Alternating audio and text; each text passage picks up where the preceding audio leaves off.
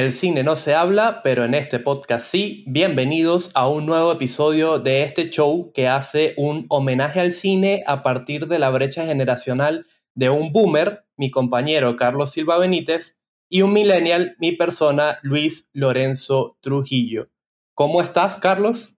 Muy bien, Luis. Este, muy contento con el invitado de lujo que tenemos hoy que es un viejo amigo y valga lo de viejo por los años que nos conocemos y por lo, por lo viejo que es de años, que no es otro que Amílcar Ortega y que le doy paso para, para saludarlo darle la bienvenida al podcast.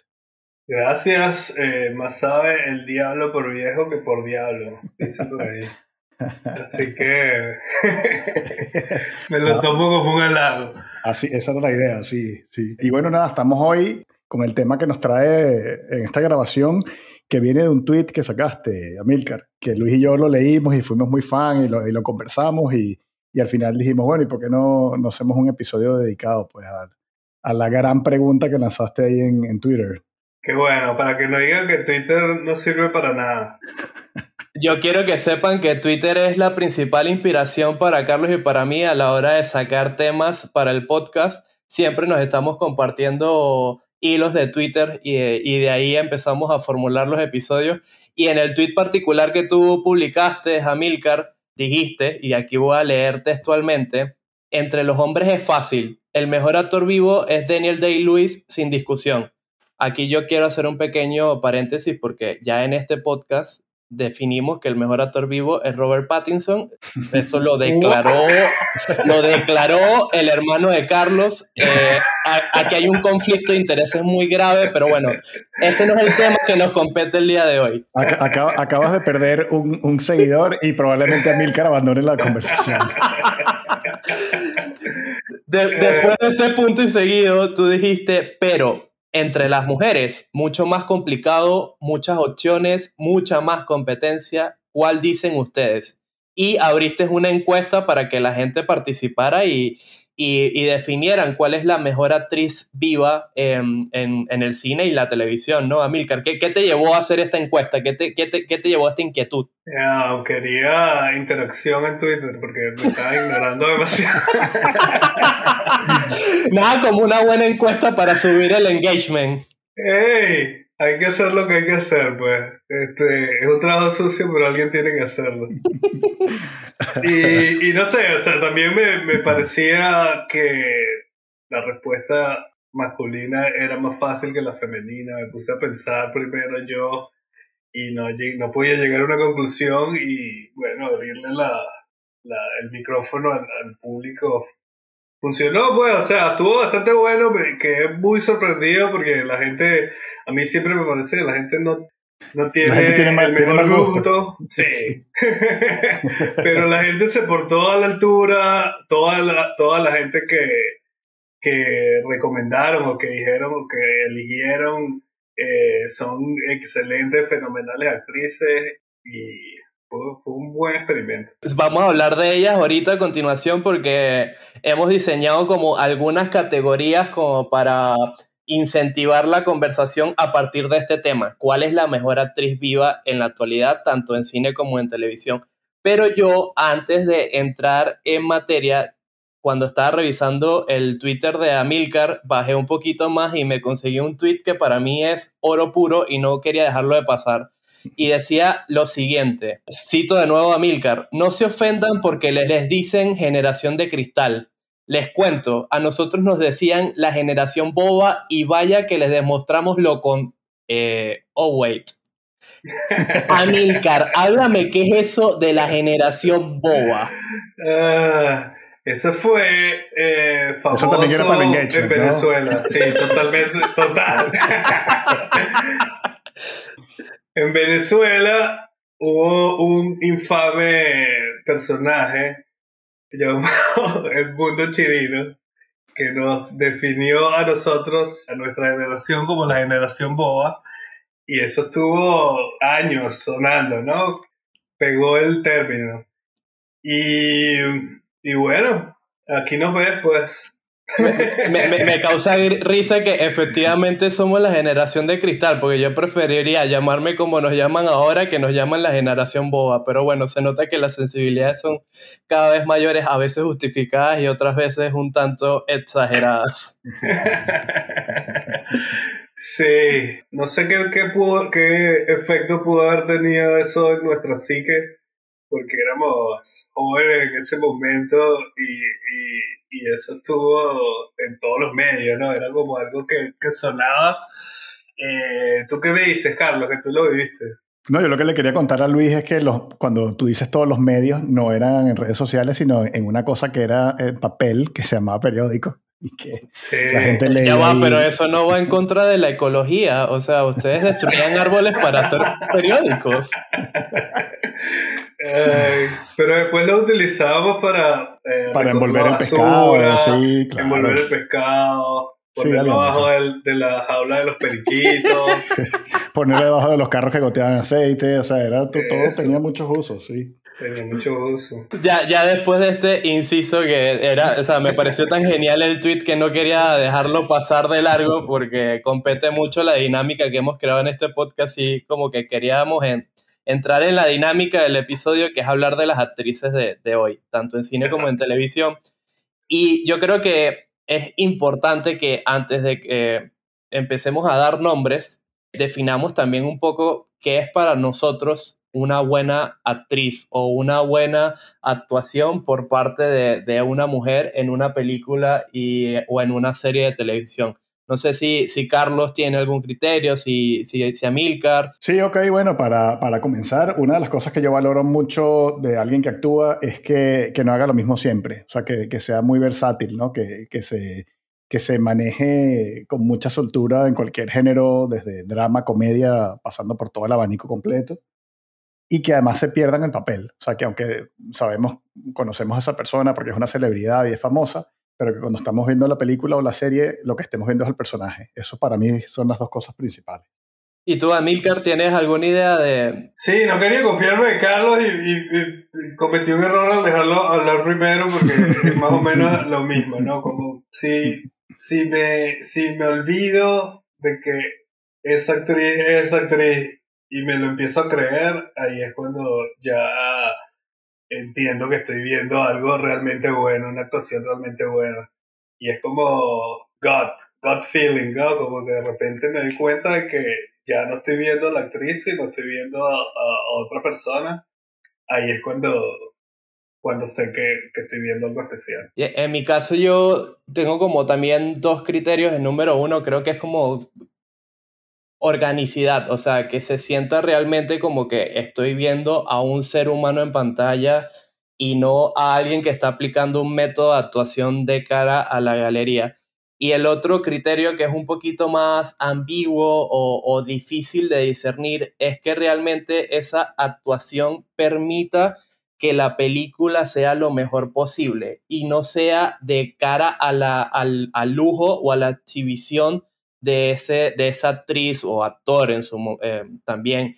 Entonces, hay una actriz que voy a mencionar un poquito más adelante que, que es muy buena, pero no siento que haga que las películas sean mejores, sino que realmente son vehículos para su, su lujo personal. O sea, que lo que estás diciendo en pocas palabras es como para llevarlo a un símil de música como por ejemplo cuando un guitarrista es virtuoso y hace un solo de media hora, eso no cuenta tanto como, como uno que haga las notas que de verdad le ponen esa emoción que necesita la canción. Exactamente, o sea, aquí no estamos hablando de Slash. Sino de George Harrison, por ejemplo, ¿no? Bueno, si, si le damos cuerda a Milcar en música, se descarrila esta vaina ahora mismo. Por favor, no le de Slash, o sea, Apetito or destruction, o sea, por favor. Luis, eh, mal ejemplo, mal, mal ejemplo. Vamos a, vamos, a contarle, vamos a contarle tres strikes y ya llega el primero. Mejor no hablemos de música, porque ya, ya estaba empezando y que, un momento. y a sacar el monóculo y que... No, pero, pero, pero sabes que me, me, apunto con lo que dijiste y, y, me copio de todo lo que ustedes dijeron. Todas esas características me parecen esenciales para, para definir qué es una buena actriz, quién es una buena actriz. Dale, pues entonces ya una vez como definido qué es para nosotros, eh, qué es una buena actuación o qué es una buena actriz, Carlos y yo diseñamos cinco categorías para empezar a dar nombres y tratar de discernir justamente separar a las buenas actrices de las malas. Y esa primera categoría que tenemos preparado el día de hoy para que discutamos los tres es actrices infravaloradas. Bueno, Milker, empieza tú para que después no digas que te, que, que te robé la, actriz de la Mira, eh, tuve, tuve problemas diferenciando infravaloradas con otra categoría que viene más abajo, que son las emergentes. Okay. Como que no sabía si, si si todavía está infravalorada, pero está emergiendo, no sé qué, pero hice eh, científicamente, elaboré esta lista, espero no después arrepentirme, ¿no? Voy a empezar con Sonoya Mitsuno. Esta es la chica de, eh, últimamente salió en Depths, eh, protagonista, fue su primer papel protagónico de verdad. Antes salía, salía en una serie también que se llama Maniac, y, y, también sale en Ex Machina, es la que, la que hace el baile, ese, eh, la, coreografía. Y también sale en esa comedia que Crazy Rich Asian. Esa nunca la vi, esa no la he visto. Pero esta chica es, te atrapa, te atrapa. O sea, Devs a mí no me gustó mucho en realidad la serie, pero su, su actuación fue fenomenal y fue lo que hizo terminar la serie. Yo creo que Sonoya Mitsuno va para arriba. Segunda que voy a nombrar, no sé si está infravalorada porque está como de moda, pero Florence Pugh fue lo mejor de Midsommar, lo único bueno para mí, no lo único bueno, pero lo mejor de Midsommar. Y, y creo que también va en camino a la gloria. Ahí tenemos, ahí tenemos un conflicto de intereses, Amilcar, porque yo tengo a, a, esta Florence Pugh como ya como mejor actriz viva, porque me parece que es un talento súper potente que ya ha dado películas que solo ella las levanta, ¿no? Bueno, o sea, eh, la tengo positivamente, pues estoy, estoy, estoy 100% de acuerdo contigo de que es una, es una, es una potencia mundial en, creándose, pues. Es impresionante esta chica. Y la tercera que voy a decir es Rachida Jones. Coño, que ahí sí va. Quizás no, no ha tenido el chance de protagonizar, aunque sí protagonizó recientemente On the Rocks. La, la... Sí, la estuvimos conversando aquí en el podcast, de hecho, cuando hicimos el capítulo de Sofía Coppola. O sea, quizás no fue la mejor película, eh, no, no pudo desarrollar no, no sé, pues no me impresionó mucho en On the Rocks, pero no me impresionó On the Rocks en general la película. Pero yo creo que Rachida Jones tiene, tiene mucho que dar, ¿no? Como que ahí mostró una parte dramática, por supuesto ella salía en Parts of Recreations, eh, como una parte de, comedia, y ella siempre ha sido más bien como una actriz de comedia, y ahorita está como empezando a, mostrar su parte dramática, y yo creo que, que, que muy pronto va para arriba. Voy a dejarlo en tres. Me costó muchísimo. Tengo más en la lista, pero, pero, pero esas, son, esas son mis tres. Carlos, ¿y cuáles son tus actrices infravaloradas? Yo llegué a esta categoría con, una, con un, pensamiento ligeramente distinto a lo que planteó Amilcar. Yo lo que dije fue infravaloradas primero por quién, por el público o por, el, por la industria. Ah, okay. Y entonces mi, lista va un poco así también como una mezcla, ¿no? Y bueno, no sé si, si los voy a volver a tumbar en sus asientos, pero a mí me parece que Scarlett Johansson es infravalorada. Yo también la tengo como infravalorada. Mira qué bien. Wow. Me baso en dos papeles que demuestran que es una gran actriz, Hair y Under the Skin.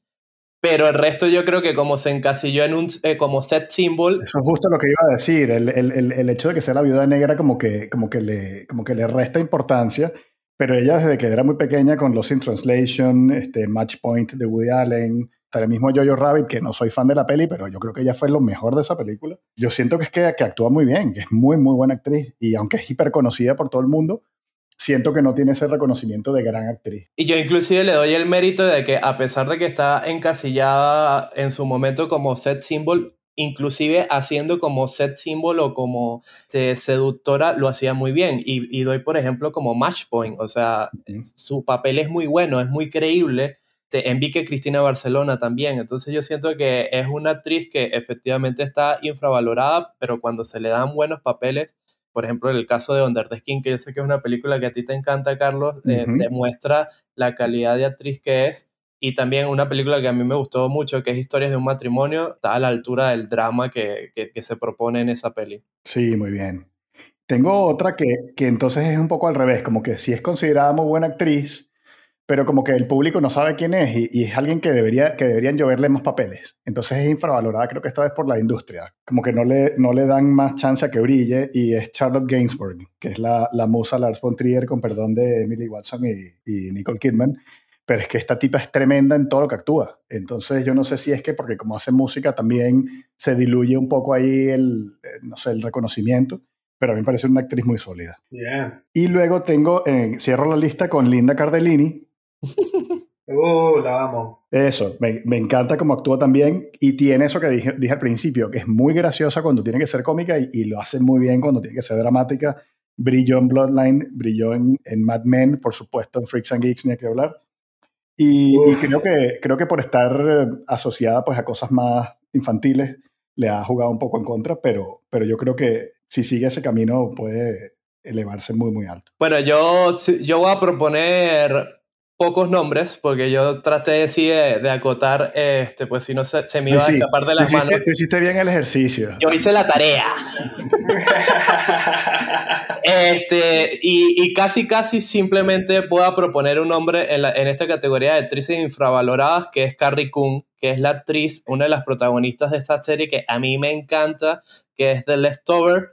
También salió en, en una de las temporadas de The Sinner va a salir en la próxima Casa Fantasmas, pero es una actriz que empezó tarde, creo que su patrón inicial es el teatro, y no ha sido hasta el 2013-2014 que empezó a, destacar justamente por The Leftover, después estuvo en Perdida y poco a poco se ha dado un espacio, pero sigo pensando de que no le han dado los papeles que están a la altura de su talento. Me parece que es una actriz con una credibilidad increíble en pantalla y que te, que, te llega a emocionar, llega emocionarte al espectador con, cuando, sobre todo en, material dramático. Otra actriz que quería mencionar para completar el cupo de tres es un poquito lo que mencionaba de Scarlett Johansson, que también la tenía en esta categoría, que es Eva Green. A mí me encanta Eva Green y creo que... Te encanta, Eva, ¿Te encanta Eva Green por cómo actúa o por cómo se ve en pantalla?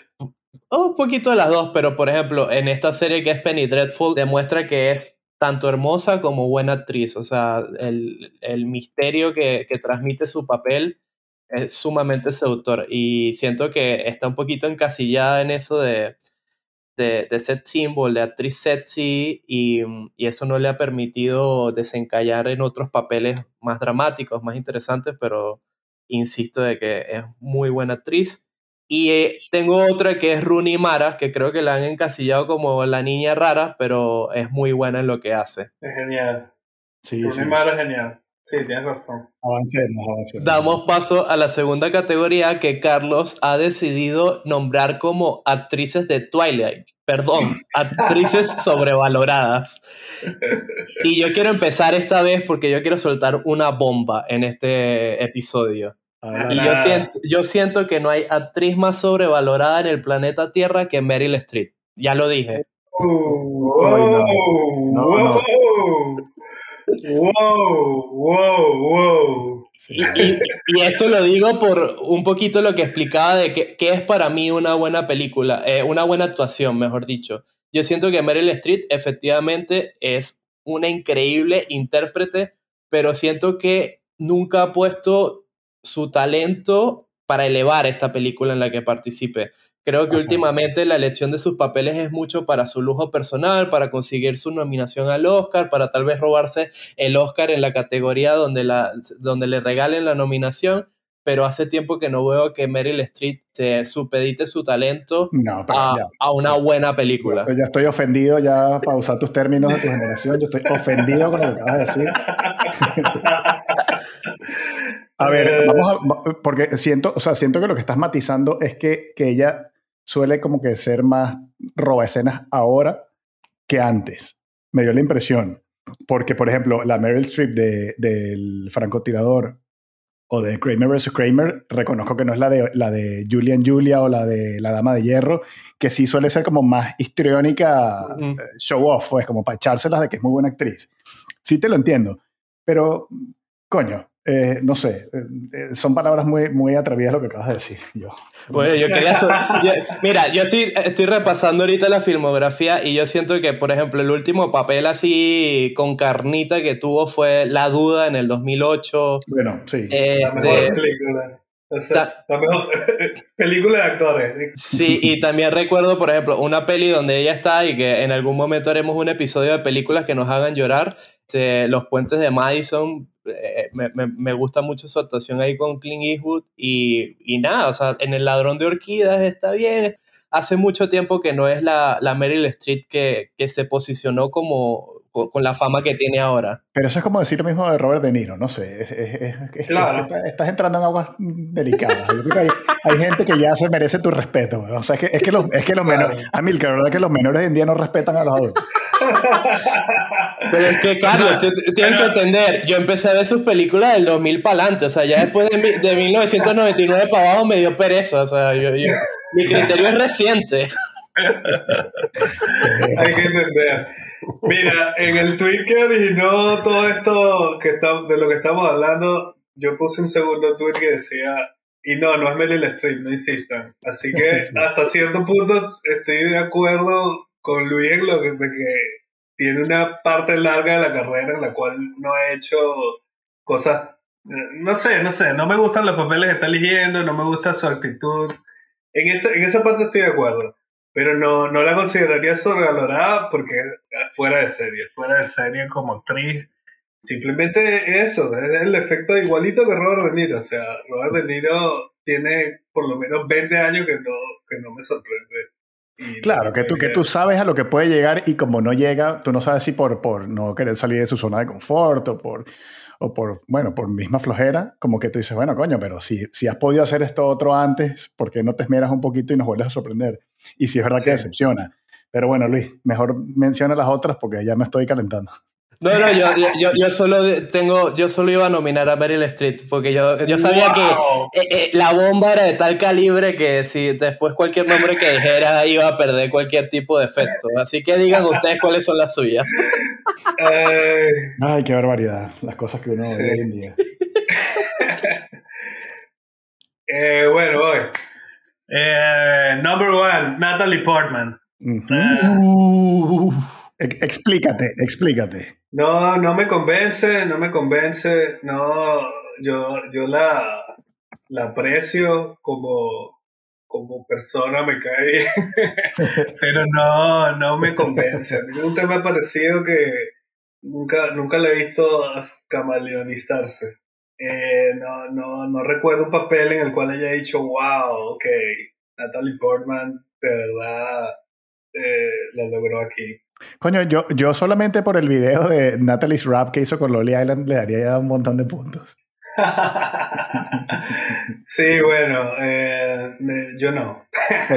yo, yo, creo que lo que pasó con Natalie es que se quemó muy rápido porque empezó a, a generar fama desde muy pequeñita con esta peli que de, de León y después eh, tuvo muchos papeles en muy poco tiempo y ahora tú la ves que en teoría debería estar como en el pico de su carrera y, y, está más bien en, en, un perfil muy discreto, pero por ejemplo, papeles decentes que le he visto en los últimos años, Annihilation de Alex Garland, y, y, bueno, la que le mereció el Oscar en su momento, que fue Black Swan, que no es una película que yo adore particularmente, pero las actuaciones tanto de ella como de Mila Kunis son intensas. Sí, no, y la peli que hizo de Jackie Onassis también la, la, la botó honrón. A, a, mí me da, a mí me no da esa peli. Sí, no, no me provocó verla, pues quizás ahí haga algo espectacular, pero no, no la Pero sí, sí, sí queda claro porque la considera sobrevalorada. Sí, está bien, está bien, eh, está bien. Cuela, cuela. Yo estoy, yo estoy, yo estoy viendo que le... no dijo espectaculares, pues. Eh, en, la, en, en, el idioma ahí se nota que, que está de acuerdo conmigo. Voy con otra, eh, Paltrow eh, no sabe actuar, no actúa bien, no, nunca ha hecho nada bueno, eh, es muy bella y, ya. Y es como huevo sin sal. No sé si esa frase se traduzca a, su audiencia internacional, pero es como que no, no tiene gracia, ¿no? Eh, Paltrow, no entiendo eh, cómo está donde está. Estoy, estoy ahí contigo porque yo la tenía en otra categoría que vamos a decir más adelante, me la, me la guardo ahorita para, para soltar la sorpresa en unos minutos. Pero es que a mí, y coño, esto no debería, no es, no es justo, pero es que a mí se me incrusta mucho como es ella, como que en la vida real. Entonces, como no ve, como, como actúa muy soso, entonces tú estás viendo a Gwyneth Paltrow en pantalla. Entonces ya empiezo a ver a la tipa que vende las velas y, ya, me, ya no puedo, no puedo, no puedo con ella. las velas con esencia vagina, ¿no? Tenías que decirlo así. si no, no te iba a quedar tranquilo. sí. ¿Saben que eso lo hizo antes Erika Badu? Okay. Eh, y cuando lo hizo Erika Badu eh, era, era genial y después lo hizo Gwyneth Paltrow y era, y era de mal gusto. Era, no sé cómo pasó eso, pero eso pasó. wow, aquí nos sorprendiste. Si Carlos eh, me sorprendió cuando sacaba sus, sus chismes de Hollywood, aquí nos dejaste a los dos como que, wow, Amilcar. Es que es la forma, es la forma que tiene Luis Educada de decirle a nuestros invitados que son unos viejos también. ya veo, pero no, o sea, yo escucho hip hop, Erika Badu es la musa del hip hop y, y, ella hace este tipo de cosas y Gwyneth Paltrow se lo copió a Erika Badu, o sea, no, puede ser que tú no lo hayas sabido, Luis, pero Gwyneth Paltrow sí lo sabía y se copió. Estoy de acuerdo con, con Carlos en que tiene que ver su personalidad en esto, pero también no me parece una actriz, yo no creo que ella actúe bien. Y la otra no, no, no, son tan importantes, así que lo, los voy a decir ya. Eh, Cameron Díaz, Katie Holmes, Blake Lively, la peor actriz que he visto siendo famosa. sí, nada que añadir. Ella en The Town, horrible. Y el otro es A Simple Favor, que, que es una más reciente y no me creí ni un momento nada de lo que hacía. Que por cierto, Anna Kendrick pasa coleto con ella en esa película. Exactamente, y Anna Kendrick hace uno de sus mejores papeles. eh, Anna Kendrick es genial, la debería, puesto la debería haber puesto en la, la primera categoría. Muy, muy tarde ya, muy tarde ya. Muy voy con las mías. Yo creo que sobrevaloradas, no sé cómo se lo van a tomar, pero eh, Uma Thurman es sobrevalorada. ¡Wow! ¡Wow! Sí, pero esta, esta categoría está on fire, señores. ¡Wow! Siento como que me hubiera golpeado en el estómago. Uma Thurman tiene, según el Movie Database, 67 papeles y quitando las relaciones peligrosas y Pulp Fiction y Kill Bill, ¿qué tiene Uma Thurman? Bueno, pero tiene Kill Bill, tiene Pulp Fiction. Pero esas son las que dije, claro. Eh, no sé, tendría que pensarlo, puede ser muy fuerte. o sea, yo entiendo que obviamente esos dos papeles fueron tan icónicos, tan geniales. Ella es el alma, Kill Bill, por más trucos y referencias que lance Tarantino en la pantalla.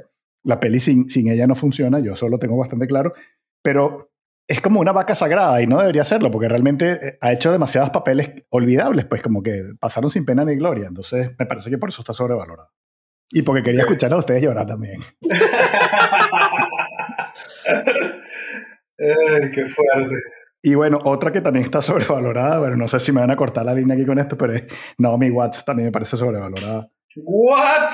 ¿Estás loco? ¡Wow! No, no, no, no, no. No, Pero Ahí yo también entiendo a Carlos, porque si yo comparo la carrera de Naomi Watts con la de Charlize Theron, ahí sí se nota que está sobre, sobrevalorada. O sea, eh, yo, yo digo esto ahora, tiro el micrófono al suelo y me retiro para que, para que ustedes me insulten todo lo que quieran, pero en serio no estoy diciendo por trolear, porque si quisiera trolear, nada más diría que la, la actriz más sobrevalorada del mundo sería Dakota Johnson y me quedo callado nada más para escucharla. Disculpa. ¿Qué dijiste? ¿Me escuché bien? Sí. Ponle play y retrocede 10 segundos y la vuelves a oír varias veces. No, que Naomi Watts es muy buena actriz, pero me pasa a mí, en mi apreciación personal, ojo, que es la opinión de un pobre huevón que no importa, pero que es lo que yo opino, que ella, que, que, ella es como muy sustituible por otras actrices de, de, como que de su mismo calibre. O sea, yo siento que y yo sé que aquí voy a meter a Mulholland Drive, donde Amilcar ya va a estar torciendo los ojos al máximo, porque yo creo que esa es su referencia principal o su punto más, más alto en toda su carrera. Pero yo creo que cualquier película de Naomi Watts funcionaría igual o mejor con otra actriz. Por ejemplo, mm, Laura Dern, por seguir un poco con las musas de David Lynch, o, o con Amy Adams. Creo que, que, por eso la considero sobrevalorada, porque realmente es muy buena actriz, pero no llega como a ese Olimpo en donde, en donde la crítica la tiene. No sé, no sé, estoy en desacuerdo. Porque y el ejemplo que te voy a poner es la tercera temporada de Twin Peaks. La tercera temporada de Twin Peaks, todo el mundo quería estar en esa serie, todo el mundo intentó meterse, muchos actores se metieron, o sea, además de, de los del universo de Twin Peaks entraron un poco de estrella y, y, lo mejor fue Naomi Watts. Lo mejor de toda esa serie fue Naomi Watts. El personaje que hizo ahí fue impresionante, increíble y, y me hizo apreciarla muchísimo más. Así que no estoy de acuerdo con esto. Sí, no, tienes, tienes razón, me convenciste. La quito y pongo a Dakota Johnson en la lista. en, en, estos momentos yo estoy tramitando eh, mi salida de este podcast porque Dakota Johnson es sagrada. ¡Wow! Wow, dale, bueno, yo vamos a continuar porque aquí vamos a terminar mal.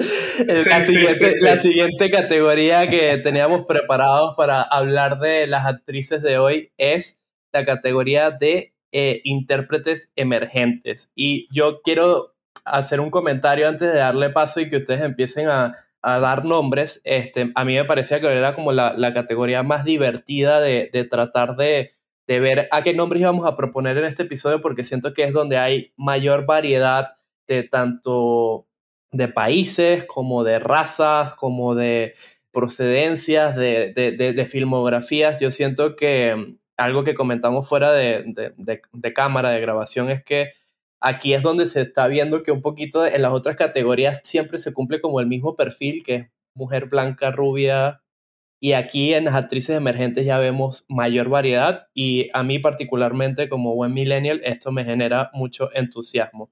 Entonces, no sé, ¿quién quiere de, los dos empezar a dar nombres? Empieza tú porque las mías son todas blancas. O sea.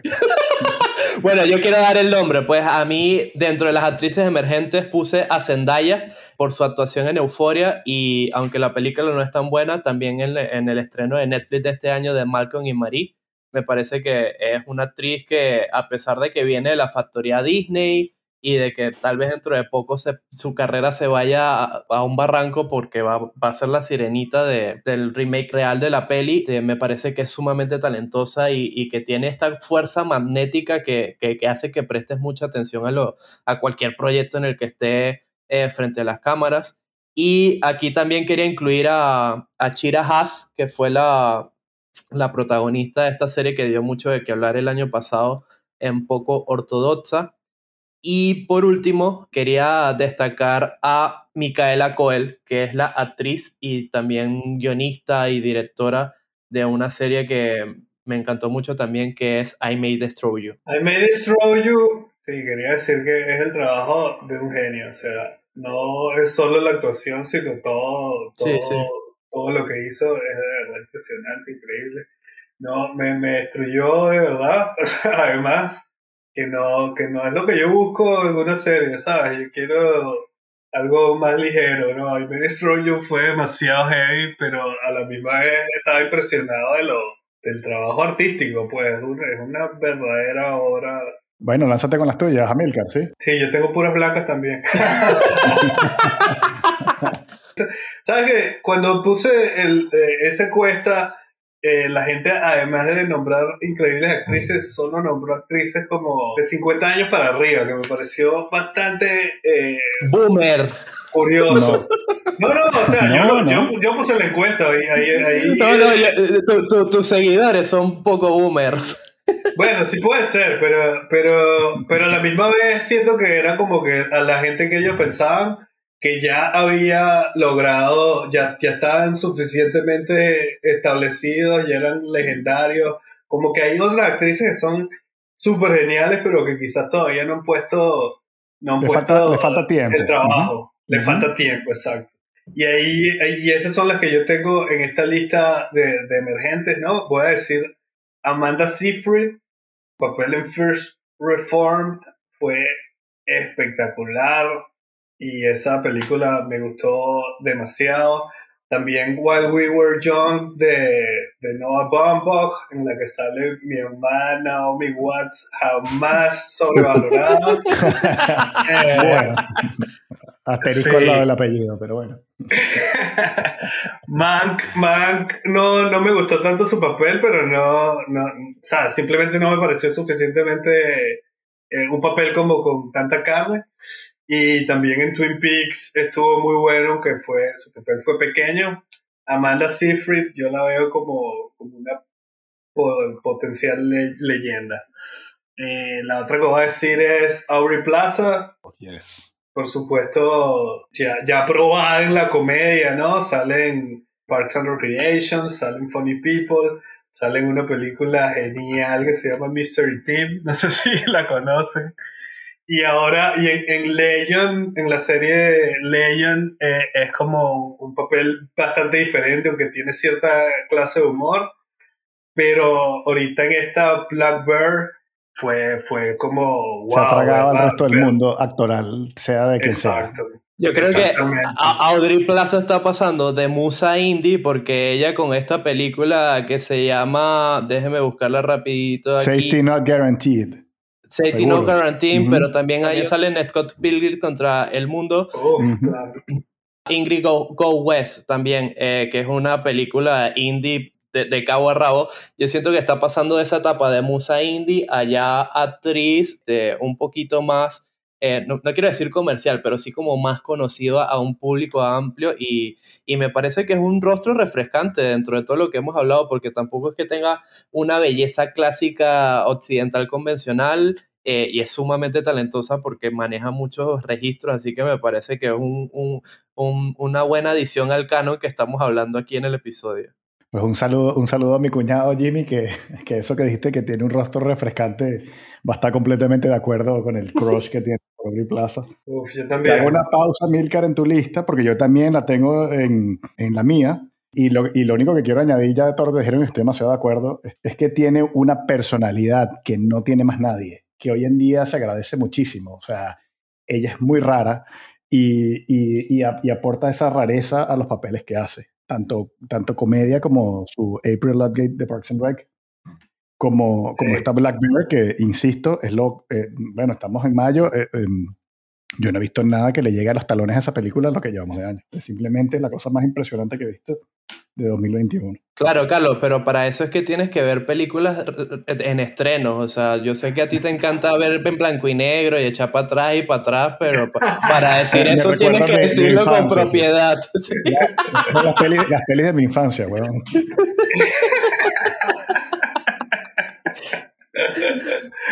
eh, tengo mucho más en esta lista, pero para seguir con esto de la diversidad, voy a decir Sassy Beats, que salió recientemente en Joker y en realidad yo la conozco por Atlanta, que es el mejor show de la actualidad por mucho. Y eh, ella es la única actriz femenina en ese show de, de los principales. Ya va, espera, no, no, te cortas en cortar el quesillo a, a Donald Glover, que, que, lo sabemos. Donald Glover, el genio de este momento. Bueno, Atlanta es increíble. O sea, es una, nunca, jamás esperaba que Donald Glover pudiera hacer algo tan bueno como Atlanta y escogió los actores perfectos. O sea, cuando empezó Atlanta, nadie conocía a ninguno de esos actores, solo conocía a Donald Glover y ahorita todos son una superestrella y Sassy Beats va emergiendo como, como va a ser, va a ser, va a ser inmensa, va a ser inmensa. Eh, ahí termino mi lista. Yo recuerdo a Sassy Beats porque sale en Deadpool 2 y me parece que es lo mejor de la secuela de Deadpool. Y también sale en una película que se puede considerar menor dentro de la filmografía de Steven Soderbergh, que es uno de mis directores favoritos, que es High Flying Beer, que es esta película que grabó en un iPhone para Netflix y, oh, esa nunca lo he Y, y sí, eh, me parece que es como una actriz que, que, que apunta a muchas maneras y, y, a ver si le, le tocan los papeles que, que, que correspondan su talento con, con, lo que promete, ¿no? Sí, de acuerdo. Eh, ahí termino mi lista. No sé, otra que tenía ahí como emergente que no creo que valga que vaya aquí, pero tampoco la podía poner entre las mejores del mundo. Es Amy Adams mi actriz favorita de las jóvenes, pero no sé si decir emergente, pues ya, ya estamos, ya está montada. Te, te, pasa, te pasa como me pasó a mí, que le, que le pasó así unas ideas a Luis hace unos días y entonces se mete otra vez para variar el chiste recurrente del podcast. Porque yo le dije, bueno, pero yo voy a poner a Margot Robbie y a Emma Stone, que para mí son, son como unas niñitas, ¿no? Y, y, son muy buenas actrices, ¿no? ya, están consagradas. Y, y Luis, y que no, pero emergentes tienen como 10 años emergiendo, o sea, ya estás exagerando. Es así, es así. Yo también tengo Margot Robbie en la lista. así que me, fui un poquito, me, fui un poquito, más al presente. Ok. Y entonces, además, además de Aubrey Plaza, tengo a Julia Garner, que me parece que, que, se, que se va a tragar el mundo. Si le dan los papeles como se lo... O sea, si le siguen cayendo buenos papeles, esa chama tiene demasiado talento. Ozark. La, la, menciono. Bueno. De, de Assistant también. Ella, ella, es lo único bueno de Ozark, porque yo soy, eh, no sé, eh, no, yo no le veo alma a esa serie. Este, aprovecho para echarle un poquito de hate y me parece que está hecha por un comité eh, con un poquito de inteligencia por el Big Data, por el Big Data, haciendo referencia al episodio pasado del podcast. Y no, no le encuentro el gusto a, a, a Ozark, tiene buenos actores, este, pero, pero yo creo que ella ahí es fenomenal. Y exacto, en The Assistant, obviamente ella es el centro de la película y, y la, la, soporta perfectamente sobre sus hombros. Y no sé si acuerdan ustedes de ella, de una peli independiente hace unos años que se llamaba Martha Marcy May Marlene. Uh sale otra actriz eh, emergente que también puede dar mucho que hablar, ya está dando un poco de que hablar, que es Elizabeth Olsen, pero la menciono, pero no la pongo en la lista. Y cierro, porque no podría ser de otra manera, con Anya Taylor Joy, que, que esta sí va a ser la Meryl Streep de, del futuro. Sí. Desde, desde, que la vimos en The Witch, dijimos: Esta tía es una fuera de serie, este, es demasiado buena actriz y, y además creo que tiene esa facilidad para encantar al público en cualquier cosa que hace, o sea, es bastante creíble. Y tiene como, usando un poco la idea que dijo Luis, como un histrionismo no, que no es excesivo, pues, sino que simplemente cumple lo que tiene que hacer.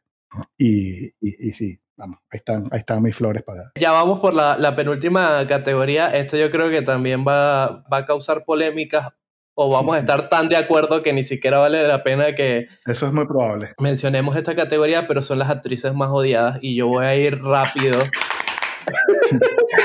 ya Amilcar estaba esperando este momento. Pero bueno, para mí la actriz más odiada y, ya hemos hecho bastante mofa en este podcast con, con ella y, y, no quiero este, ensañarme más en ese, en, ese muerto es Kristen Stewart. Me parece que es una actriz sobrevalorada junto con Robert Pattinson de esta nueva camada de, de actores que no quieren transmitir absolutamente nada en pantalla y no sé, nunca la he entendido su, sus actuaciones, nunca he entendido el culto que genera, nunca he entendido sus aportes en las películas. Y aquí puedo decir algo realmente polémico. Este, yo sé que se lo comenté ayer a mi novia y mi novia me dijo, no voy a escuchar ese podcast si dices esa vaina. Bueno. perdiendo perdiendo eh, audiencia al minuto. Sí, sí. Hay una premisa, una premisa que siempre ha marcado mi vida, que es y que es mejor perder un amigo que perder un chiste. En este caso estoy aplicando. y que perder una polémica o perder la novia. Pero bueno, voy a decirle, Saoirse Ronan es otra actriz que nunca la he entendido. Estás, loco. Pues estamos, hablando de, estamos, hablando de, odiadas. sí, yo la odio, yo la odio. Me parece, me parece sobrevalorada, me parece que tampoco es tan buena. No sé, ella reúne muchas cosas de, de que no me gustan. Pero bueno, esas son mis, dos nominaciones. Eso no, te, no puedes decir, reúne muchas cosas que no me gustan e irte tan pancho. Empieza enumerando, por favor. Primero, es una, una actriz que tiende al sentimentalismo en, en, sus papeles. Entonces, si te fijas, la mayoría de sus papeles son de, de lágrimas fácil, de, de dramas que, que hagan emocionar muy fácil al, al, al, a la audiencia. Y ella por su rostro, por su mirada, te, se presta mucho para eso. Y yo siento que más bien en vez de darle empaque a esas emociones, simplemente te lleva directamente a esa facilidad de las películas. Y estoy, por ejemplo, pensando en, en Mujercitas, estoy pensando en, en Brooklyn, este, me parece que pasa lo mismo. En Lady Bird, no la odié tanto como pensé que iba a odiarla, porque tampoco me gusta mucho el cine de Greta Gerwig, pero me parece que es como su mejor actuación hasta ahora. En el Gran Hotel Budapest es un papel menor, está en esta franquicia que es La Huésped, que es súper mala esa franquicia. Eh, y lo otro que podría destacar de ella tal vez es Ana, pero de resto me parece que no está a la altura de todo lo que se dice y eso en mí genera hate. Wow. Nos has dejado de, piedra. Pero ninguna la mencionó dentro de las actrices emergentes, así que yo no entiendo cuál es el drama. No, coño, pero que hay muchas, o sea, eh, van a ser muchas más las que no mencionemos hoy de las que van a estar en cualquiera de estas categorías que nos inventamos, pero, pero bueno, ahí te fuiste bien profundo y bien bizarro con, esa, con ese odio hacia esta tía. Yo, yo no, o sea, es que lo de odios, eh, yo lo, lo, quiero suavizar porque obviamente este, estamos dedicándole una hora a, gente que admiramos por su trabajo y que nos alegra la vida con sus buenas actuaciones, ¿no? Exacto. Y, precisamente por su buena actuación la odio, que Anna Gunn de, de Breaking Bad. Wow. Porque lo, lo, hizo también de Skyler, que es que, que, es que yo me planteo, digo, vuelvo a ver la serie digo, coño, pero yo adelantaría todas las, todas las veces que regaña a Walter White porque se hace insoportable. Entonces, es muy buena actriz, pero se me atraganta demasiado, no puedo. Pero bueno, para cumplir con el ejercicio como tal, ya habíamos dicho Gwyneth Paltrow, yo no soporto a Leslie Mann, que, que está en películas por puro nepotismo, porque no tiene nada. Está casada con Yoda Patado, que es otro huevo sin sal, pero sin huevo y sin sal, pues sale en todas las películas que él hace. Y creo que en el tope de esta lista metería a Angelina Jolie, que no la soporto. Me parece que es muy falsa. Eh, no, yo nada más tenía una persona en esta lista y es Angelina Jolie.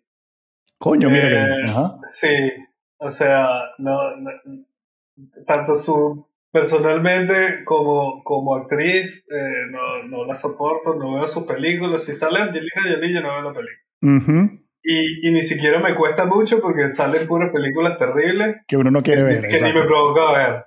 Y no veo una película de Angelina Jolie como por lo menos desde hace. Creo que la, la única, la última que vi fue Hackers. Ok. es como de hace 30 años. Sí, te, iba a decir Gia o no sí, pero bueno, sí, más o menos no, esa época. No vi Gia. no, no. Una vez que Angelina Jolie se convirtió como una estrella, se convirtió también en una persona despreciable que, que, no, que no puedo apoyar en, ningún aspecto y es la única en mi lista porque tampoco odio a nadie. O sea, ¿no? Yo, por mí, yo ignoro a la gente en vez de odiarla. Y hay mucha gente que no me gusta y no veo sus películas y ya, pero Angelina Jolie sí despierta como, como algo, algo malo en mí y es la única en mi lista y, y no tiene nada que ver con, con Brad Pitt y Jennifer Aniston. Seguimos con los chismes del capítulo. Sí. chismes de hace 20 años. Bueno, ni tanto, porque como ya está, ya se vieron las primeras imágenes del regreso de Friends, me imagino que están enterados los dos y esperando ahí ya en HBO para verlo. No, no, no, no, no. no. Yo, si, si hablamos de series cómicas de los 90, yo soy territorio Seinfeld de, al 100%. Seinfeld total, Seinfeld 100%. Pero yo vi todos los episodios de Friends, pues, y seguro veo esta. Pero nada que ver con Angelina Jolie, o sea, yo la odio desde antes de que hiciera eso. Pero bueno, ya para, para pasar a realmente a la, a la carnita de este episodio, eh, lo dejamos al final por obvias razones. Chicos, ¿cuál es para ustedes la mejor actriz viva? Wow. O sea, usted, usted, ustedes vayan mencionando nombres y yo le voy diciendo que no a todos los que ustedes digan hasta que digan el que a mí me gusta. No, yo, yo, yo, solo voy a dar un nombre. No, mentira, tengo una lista bastante grande, pero para mí la mejor actriz de la actualidad es Kate Blanchett. O sea, desde Carol, que para mí es la cumbre de su talento, yo la tengo elevada en, en, ese, en ese Olimpo y, y no la bajo. Eh, De Kate Blanchett quería destacar eh, Blue Jasmine, para mí es la, una de las mejores actuaciones que yo he visto en mi vida y es insuperable. Y es tan especial lo que hizo porque es una película cómica en la cual ella actúa en serio, totalmente en serio, pero a la misma vez cómica y a la misma vez, ¿sabes? Inmediatamente ya es ese personaje de Jasmine. Eh, no es Kate Blanchett desde el minuto cero. Demasiado espectacular. Y quería decirle que en ese en esa encuesta que, que, hice en Twitter, Kate Blanchett ganó de calle, número uno sin, sin discusión. O sea que la gente está de acuerdo contigo. Eh, Blanchett tiene, o sea, como muchísima credibilidad porque realmente no solamente es lo bien que actúa, sino yo creo que la clase que le aporta a los proyectos. O sea, es una tipa con muchísimo estilo y, le, da, le da como una elegancia a las películas en la, y ella participa en, cosas muy pop también. O sea, ella ha hecho de cine independiente hasta franquicias del Señor de los Anillos. Y, es que todo lo mejora. O sea, es como, como un Rey Midas, pero actoral. Este, yo estoy muy de acuerdo. No la, yo no la tengo de favorita porque su, su, paso por Indiana Jones y la cagadera de cristal le, le, generó un punto negativo muy fuerte en mí. Y, y, es súper toca pelotas a mi parte estar poniendo con puntos más y menos a alguien eh, tan talentoso, pero, pero sí me dejó como ese mal sabor de boca en esa actuación y por eso no la puedo poner de número uno. Pero sí, obviamente ya estamos metidos en tope del tope, pues.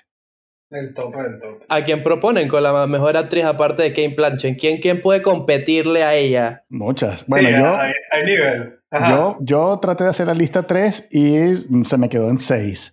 Así que digo rápidamente y, luego nos detenemos si que ustedes quieren en, en, el top 3, pero las tres que no quedaron en ese top son Julian Moore, Kate Winslet y Amy Adams. Ok. Brutal, brutal, brutal. Pero bueno, las otras tres que voy a decir ahora como que también vienen una apreciación demasiado personal porque oh, o me caen mejor o porque han hecho películas que me gustan más o, bueno, me gustan un pelín más. Una de ellas es Catherine Keener, que además la quería mencionar oh. porque Catherine Keener era una tía que, de pronto su carrera se quedó en pausa. Eh, como que no la vimos más nunca. Y, y en los 90 eh, era, era como la estrella del cine independiente americano y, todo lo que hacía lo, lo, volaba por la estratosfera. No sé si con, Get Out recientemente empieza como que a, mostrarse un público nuevo y le empiecen a llegar algunos papeles eh, para su edad, pero sin duda es una fuera de serie. Y ya para, para ir cerrando, Elizabeth Moss, que podría ser emergente, oh. pero creo que ya ella sola con lo que ha hecho en, en, Mad Men y en Handmaid's Tale y en una serie que se llama Top of the Lake, no sé si la han visto. Sí, con Jane Champion. Yo creo, yo creo que este, esta tía es de las, o sea, no tiene casi rivales. Es muy, muy, muy, muy fuerte, muy, muy buena. Aunque es curioso lo, lo, que pasa con Elizabeth Moss, porque yo siento que es la reina de la televisión. Y en papel, aunque ha tenido buenas películas, todavía no ha tenido así como un papel icónico. O sea, por ejemplo, eh, eh, una película que para mí estaba destinada al, desastre, que era la del hombre invisible, ella le dio una credibilidad y un interés a esa película que yo no me esperaba que iba a tener y, y, y, me hizo que disfrutara la peli. También vi el año pasado Shirley y me gustó mucho, pero todavía no siento que el cine le haya dado un papel como le ha dado la televisión, que le ha dado varios.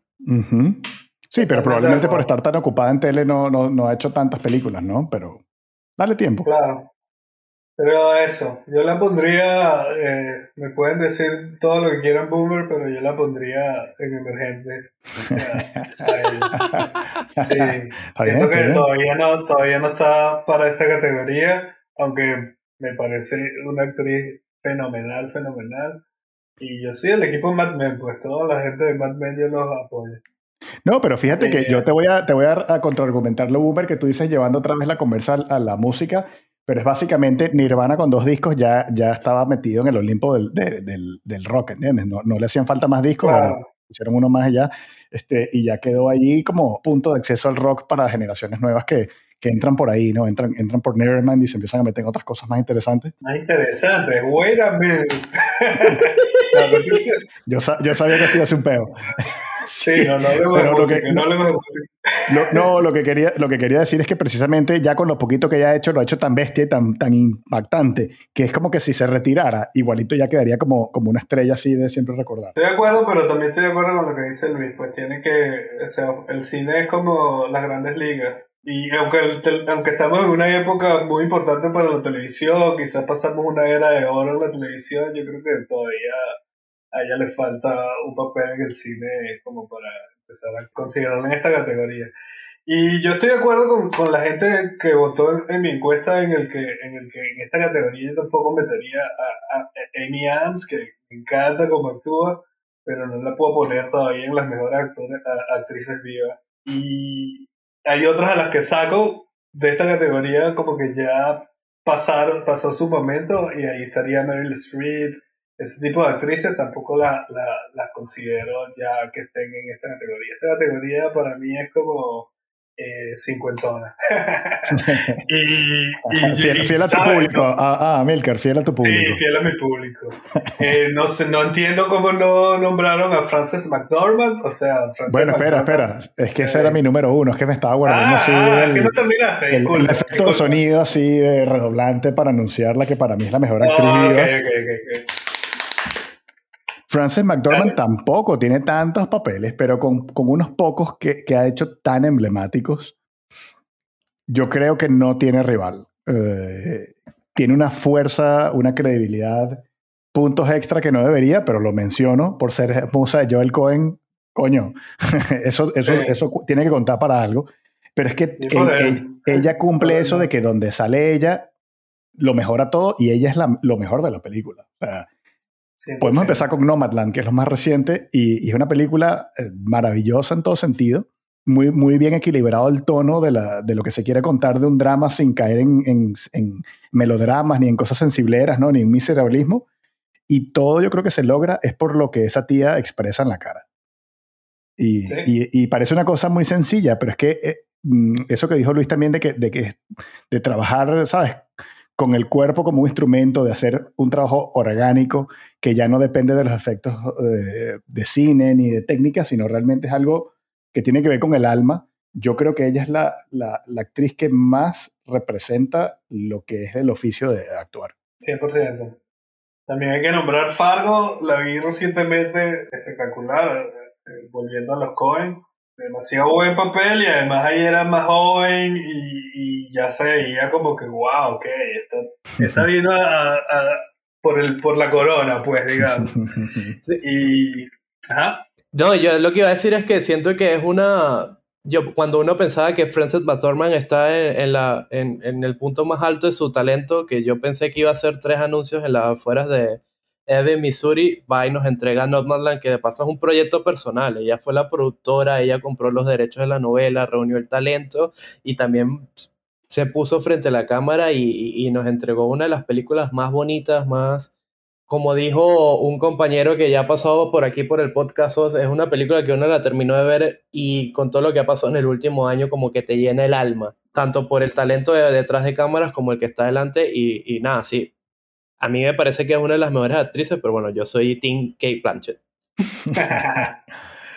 eh, Three Billboards, eh, ¿sabes? No me gustó tanto, no me pareció como que, esa historia cierra, pero eh, el papel de ella es wow, o sea, es una, también otra de las mejores actuaciones. Ya, ya tener esas tres películas en, su, en, su, en su carrera, eso es más de lo que la mayoría tiene. Bueno, ella, también está en Blood, Simple, que es la primera película de los hermanos Cohen, es su primera película además, y, y ahí te, también te das cuenta, pues tú dices, un pistoletazo de salida de, de la gente más talentosa de ese país. Y, y, es que todo, es que hasta las cosas menores, creo que ibas a mencionar Moonrise Kingdom, también brillante. Almost Famous sale como tres minutos y, son geniales esos tres minutos, o sea, todo lo que hace es demasiado bueno. Que a mí más me gusta es Julian Moore. A mí me parece que Julian Moore eh, Ah, puede hacerlo todo, o sea, ha hecho comedia al más alto nivel, salen de Big Lebowski, que es hilarante, eh, sale eh, eh, haciendo otros papeles como más dramáticos, como de su papel en Magnolia, wow, espectacular, que es la esposa del, del viejo, también sale en Boogie Nights, quizás es menos, menos protagonista ahí, pero bueno, ¿Sabes? Cualquier película de... Coño, menciona, menciona, menciona Children of Men, que fue una de las mejores películas de los últimos 20 años. Este, totalmente de acuerdo. The Hours, que es otra película de actores, también está ahí durísima. Yo creo que ella es lo mejor de esa película. Far From Heaven también es brutal. Eh, eh, sí, estoy, estoy ahí contigo. Sí. Con Julian Moore. A, mí me gusta Julian Moore, sobre todo uno de sus últimos papeles súper potentes fue Gloria Bell, que es un remake de una película chilena, pero a pesar de que es una historia que yo estoy muy familiarizado por la actuación de Julian Moore, me parecía que la estaba viendo por primera vez. Eh, es increíble cómo se apoderó de, de, de, un papel que ya yo pensé que se había apoderado en la película original. Y también la aprecio mucho porque es quizás la musa más importante que tiene Todd que es uno de los actores estadounidenses que yo más aprecio actualmente. Ya, o sea, tengo una lista gigante, pero no sé, quizás puedo nombrarlas y ya. Tilda Swinton, me encanta, quizás no tiene tanto, o no ha mostrado todavía tanto versatilidad, pero ahí va, ¿no? Suspiria estuvo bastante bien, quizás no me gustó tanto la película, pero ella estuvo brutal. Y hizo ese doble papel que, que fue lo... Era un giro narrativo en sí mismo ese doble papel. Pero también, bueno, Tilda Swinton tiene comedia, tiene, tiene drama, tiene muchas cosas ahí y quizás hace falta, hace, le, hace falta uno, uno icónico, y, pero ese viene, viene por ahí. Kate Winslet a mí me encanta, Eternal Sunshine por supuesto, pero queríamos nombrar su papel en Wonder Wheel de Woody Allen fue espectacular. Yo creo que si Woody Allen hubiera estado ah, atravesando todos esos problemas legales y en la, en la opinión pública, Kate Winslet hubiera estado nominada para todos los premios por, por ese papel de Wonder Wheel, fue espectacular. Y las otras que tenía aquí era, por supuesto, a la nunca sobrevalorada Naomi Watts, Laura Dern. y Laura Dern, Laura Dern eh, me, me, me encanta, sobre todo últimamente. Pues, eh, por supuesto, en las películas de Lynch ella joven era muy buena, pero últimamente está mostrando muchísimo más. Big Little Lies, que también es cierto, más o menos como una serie de actores, eh, ella las vuela todas y, y en Marriage Story es un papel corto y también se, se come la película. y en England Empire, que es como la última hizo con Lynch, eh, ahí sí es como eh, las, la protagonista, ¿no? Como antes era quizá una de las protagonistas, pero aquí esta es una película sobre ella y, y, genial también eh, ella, pues, uf, espectacular. Sí, yo creo que tenemos un, un, podio potente porque entre Kate Blanchett, eh, Frances McDormand y Julianne Moore, yo creo que nadie nos va a rebatir la polémica vendrá cuando escuchen que puse a, a Meryl Streep como sobrevalorada o a Naomi Watts. ¿Polémica o crisis de credibilidad? Pero bueno, nada, em, yo siento que es, interesante porque el, el tweet que, que, que, nos inspiró a hacer este episodio te hablaba un poquito de que, bueno, tal vez es mucho más fácil hablar de quiénes son los mejores actores, pero definir eh, del lado femenino es un poco más complicado y uno podría pensar en un principio es que, ah, es que el talento femenino no se equivale en, en, el terreno actoral con el de los hombres y yo no, no estoy tan seguro. Yo siento que en esta conversación nos dimos cuenta de que hay una gran variedad de actrices que podrían hacer un once de gala o un line-up de estrellas que nada tiene que envidiarle a los hombres. Segundo, siento de que poco a poco hay papeles mucho más interesantes para las mujeres que creo que se jugaba en contra de ellos en el pasado, lo cual lo pudimos ver un poquito en la, en la categoría de actrices emergentes. Y tercero, yo siento de que mm, aunque la, la, actuación siempre se ha definido por muchas musas, ya no se definen tanto por la cuestión, el atractivo físico, sino por el, el talento y ya. Y muchos de los nombres que mencionamos aquí, salvo Kristen Stewart, están definidos por el talento. Sí, es una, es una época muy buena que, que vivimos como público porque se nos están abriendo eh, historias que antes no, no, solíamos ver. O sea, en cuanto a roles femeninos, ya una vez que pisaban los 30, porque es que ni siquiera eran los 40, sino los 30, entonces ya eran roles de la esposa de, y ya quedaban relegadas a un segundo plano. Yo creo que si, eh, lo conversamos antes de empezar a grabar, que si hiciéramos este mismo episodio dentro de un año, es muy probable que la lista fuese mucho más diversa de lo que ya fue, porque estábamos bromeando con eso de hashtag podcast so white, que son muchas actrices muy, muy blancas. pero yo no quiero sobreexplicar esto, yo siento que simplemente era porque por, precisamente por ese paradigma que había de lo que, de lo que era la industria, conseguían más papeles que, que sus contrapartes afroamericanas o, europeas o latinas o, o, todo lo que fuese, ¿sabes?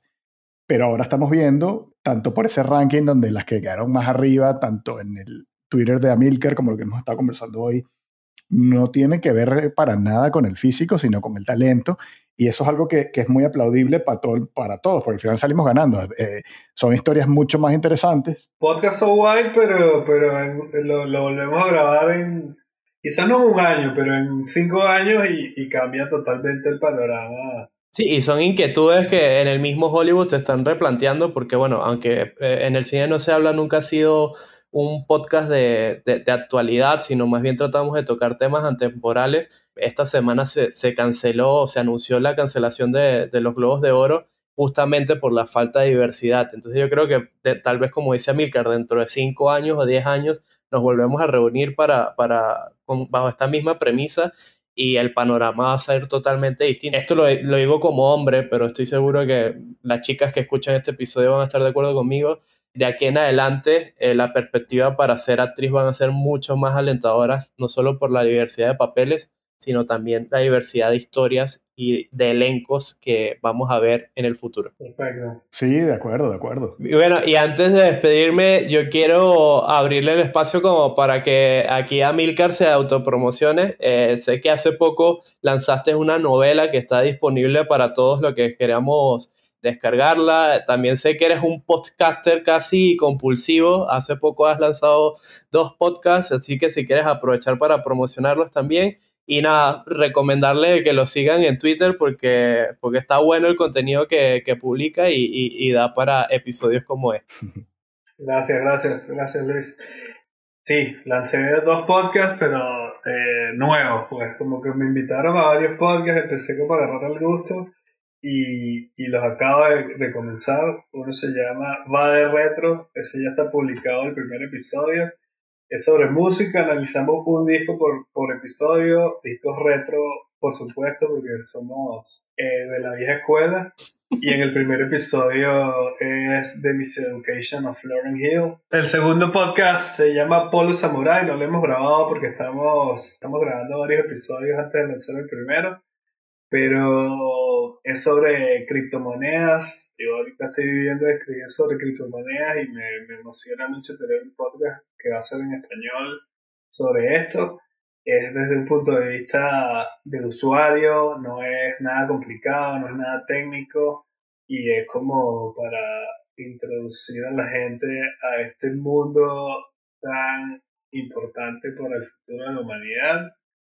Y y el libro, el libro se llama La Tormenta, eh, es una novela sobre que, que, tiene como personajes quizás a Caracas como un personaje principal, a Caracas durante una época muy interesante que es como entre el 2012 y el 2017 pasaron demasiadas cosas en Caracas. Y, y yo la, la describo como una, un personaje súper intelectual que de repente se consigue al mundo espiritual. Entonces es como la, ese momento de transición cuando se da cuenta de que hay algo más en el mundo que ha estado ignorando hasta ese momento y, y, ya ahí queda como en el, eh, en el lector decidir si esa persona está teniendo una iluminación o se está volviendo loco. La tormenta está disponible solo en, Amazon. Eh, busquen a Milgar Ortega La Tormenta y lo encuentran. De todas maneras, eh, en mi Twitter, que es arroba Hefner, está pegado el pin, el pin tweet. Tiene el link hacia el libro. Claro que sí, lo eh, incluimos en, la descripción del episodio, tanto en, en formato podcast como en YouTube. Y y nada, Milcar, quiero agradecerte por habernos acompañado en el día de hoy, no solo por haber inspirado la idea del episodio, sino también para, para acompañarnos en, en este debate incendiario que armamos el, en, el episodio. Y bueno, Carlos, no sé si quieres decir algo antes de despedirnos. No, agradecerle por hacer piña conmigo para meternos con Dakota Johnson. no, no, ya, ya en serio. Dakota Johnson. En serio, en serio, o sea, fue muy bueno aprovechar esta, esta hora simplemente como para recordar tantos momentos del cine que, en verdad nos han alegrado la vida, aunque sean películas dramáticas que nos hicieron llorar, como Luis y los puentes de Madison. Este, Yo sé que esto me va a traer consecuencias en el futuro, pero dale. Pero, sí, queda, queda abierto entonces para, para repetir el, formato con, con, actores o con directores o con cualquier otro tema así que nos provoque ponernos a hacer listas y, y sorprendernos unos a otros. Y bueno, ya saben, estamos en el cine no se habla, está disponible en Facebook, en Twitter y en Instagram. Nos pueden seguir para estar actualizados de las últimas noticias y del contenido que compartimos. También pueden escucharnos en todas las plataformas de podcast, sobre todo las principales, Spotify, Apple Podcasts, Google Podcasts y en nuestro canal de YouTube, que es el de Material Extra. Suscríbanse, que nos ayudan un montón cada vez que lo hacen, comentan, nos dan like en los episodios. Y bueno, sin más nada que decir, en el cine no se habla, pero en este podcast sí, nos escuchamos dentro de poco.